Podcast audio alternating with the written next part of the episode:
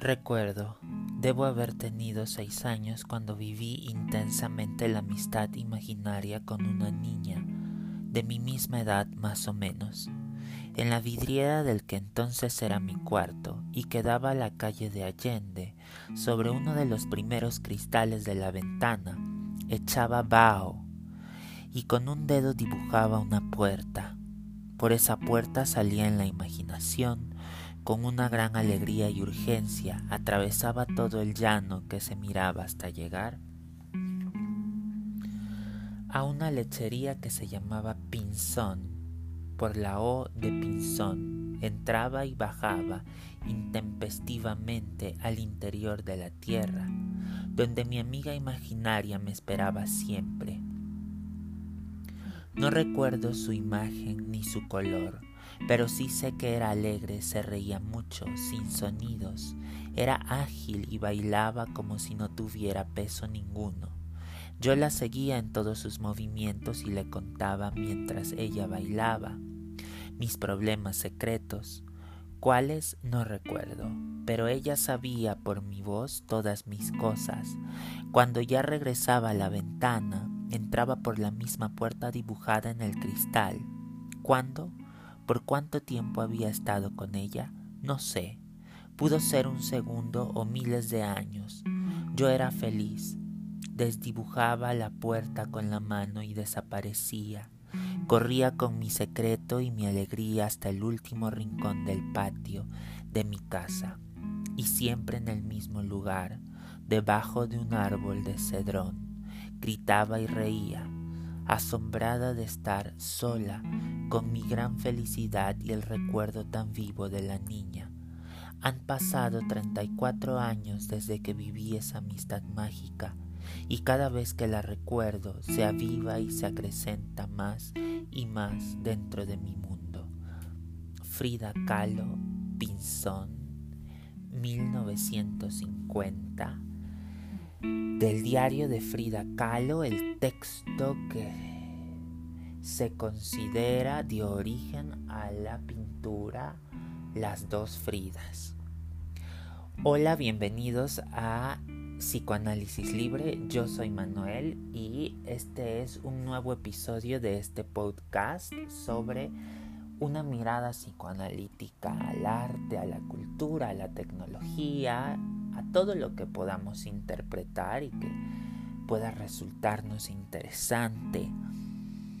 Eh, estoy muy contento de poder estar con ustedes en este momento y poder hablar de un tema que eh, creo que vale la pena.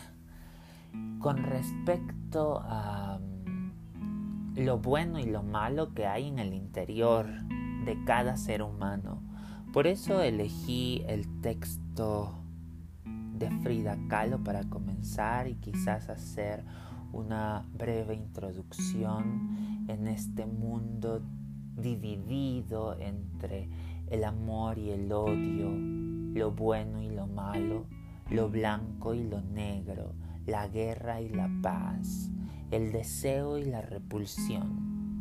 Desde el psicoanálisis, bueno, hay muchas miradas, pero una de las más interesantes es la mirada de las relaciones objetales y una de las grandes teóricas de esta mirada es, eh, o bueno, fue la psicoanalista vienesa Melanie Klein y por supuesto los que vinieron después de ella. Tampoco podemos negar que Freud habló muchísimo sobre esto, sobre todo cuando él escribe más allá del principio de placer y eh, hace una teorización muy interesante sobre la pulsión de muerte, la agresión y la destructividad humana. Melanie Klein extiende las teorizaciones sobre la pulsión de muerte y tiene un acercamiento eh, con una relación dividida dentro de la mente. Para Melanie Klein el psiquismo está regido por una guerra interna entre el amor y el odio.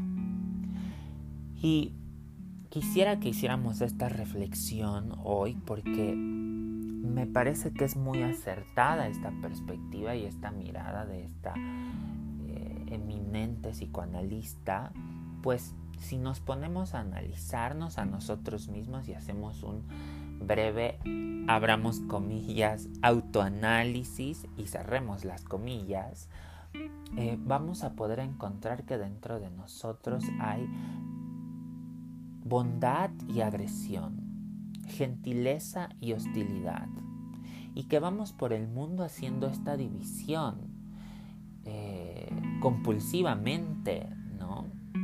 De pronto eh, no podemos soportar que dentro de nosotros haya agresión, hostilidad, frustración, envidia, celos, y entonces lo que hacemos es ponerlo fuera de nuestra mente, fuera de nosotros. Nos deshacemos de esas cosas porque son eh, insoportables para el psiquismo y para las emociones. De pronto uno comienza a ver el mundo, por ejemplo, cada vez más hostil y más terrible, ¿no? Y no es que no estén sucediendo cosas terribles en el mundo, podríamos preguntarnos desde qué lugar estamos percibiendo lo terrible que pasa en el mundo. Desde un lugar de asco, de resignación, desde un lugar de melancolía, de depresión, o desde un lugar de motivación, desde un lugar en donde podamos percibir lo terrible que hay en el mundo pero eso nos impulse a ser mejores personas, por ejemplo, ¿no? un poco a dar batalla a los horrores de este mundo.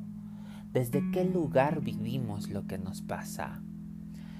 Em, creo que esto de deshacernos de las cosas terribles que llevamos dentro es algo que podemos encontrar todo el tiempo, no, tiene que ver con salud mental o con enfermedad. En realidad los seres humanos nos deshacemos de las cosas terribles que hay dentro de nuestra mente. Son los otros los que parecen venir y hacernos daño. Son los otros los que nos meten el pie. Son los demás los que nos envidian, los que nos odian y los que nos atacan y son crueles. Es el mundo el que nos mete el pie, es el mundo el que nos frustra, es el mundo el que no nos permite llevar a cabo nuestros deseos, o al menos no con rapidez. Es el mundo el que es cruel con nosotros, frío y distante. Es el mundo el monstruo que eh, nos convierte en víctimas. Eh, y yo les preguntaría, si ustedes mismos se han preguntado alguna vez, ¿no es posible que dentro de nosotros también existan monstruos que nos metan el pie, que nos frustren, que sean generadores de envidia y que sean envidiosos y crueles? que no somos también parte de la humanidad, de esta humanidad cruel de la que tanto nos quejamos. Quizás la solución no sea deshacernos y poner todo en el exterior. Quizás podríamos vivir mejor si nos hiciéramos responsables de lo que nos toca, de lo que llevamos dentro, Melanie Klein hablaba de una integración. El amor y el odio no están separados, no están escindidos como regularmente la mente eh, recrea una y otra vez este mecanismo para defenderse. No, no. Lo bueno y lo malo están mezclados lo llevamos dentro y los otros lo llevan dentro también. Lo bueno y lo malo son parte del psiquismo y de las emociones y de la vida humana. Lo bueno y lo malo están ahí presentes en una misma cosa. Es la pareja que de pronto nos pone muy celosos que nos hace enojar, la misma que nos acaricia, nos apoya, nos hace sentir bien, nos motiva. Es la familia que no cree en nosotros y nos frustra, la misma que nos dio protección, seguridad, un techo, alimento, amor. Les dejo esto como reflexión y seguramente más adelante podremos profundizar. Me dio muchísimo gusto estar con ustedes eh, en estos primeros episodios del podcast de Psicoanálisis Libre en Spotify y en otras em, en otros medios. Eh, síganos en nuestra página de Facebook que es Psicoanálisis Libre. En Instagram estamos como Psicoalibre. Eh, tenemos un blog donde escribimos y subimos ciertos artículos relacionados con el psicoanálisis y la psicología, que es psicoalibre.blogspot.com. Em, y también suscríbanse a nuestro canal de YouTube, subimos un video semanal. Em, y revisen nuestros próximos eventos en la Ciudad de México. Tendremos ciclos de cine debate, círculos de lectura, talleres y próximamente un curso propedéutico de introducción al psicoanálisis para todas esas personas que en algún momento de su vida han estado muy interesadas en la teoría psicoanalítica pero no han profundizado en ella eh, con seriedad y con constancia para ver si es su vocación y si de verdad se quieren dedicar a hacer psicoanálisis. Eh, es un curso planeado, serio eh, y nos da mucho gusto poder anunciarlo. Son cuatro módulos, un, un sábado al mes, es decir, cuatro sábados. Toda la información la encontrarán en nuestra página de Facebook y una vez más les agradezco por escucharme. Compartan este podcast em, en sus redes sociales y pues bueno, me despido. Yo soy Manuel y esto fue Psicoanálisis Libre.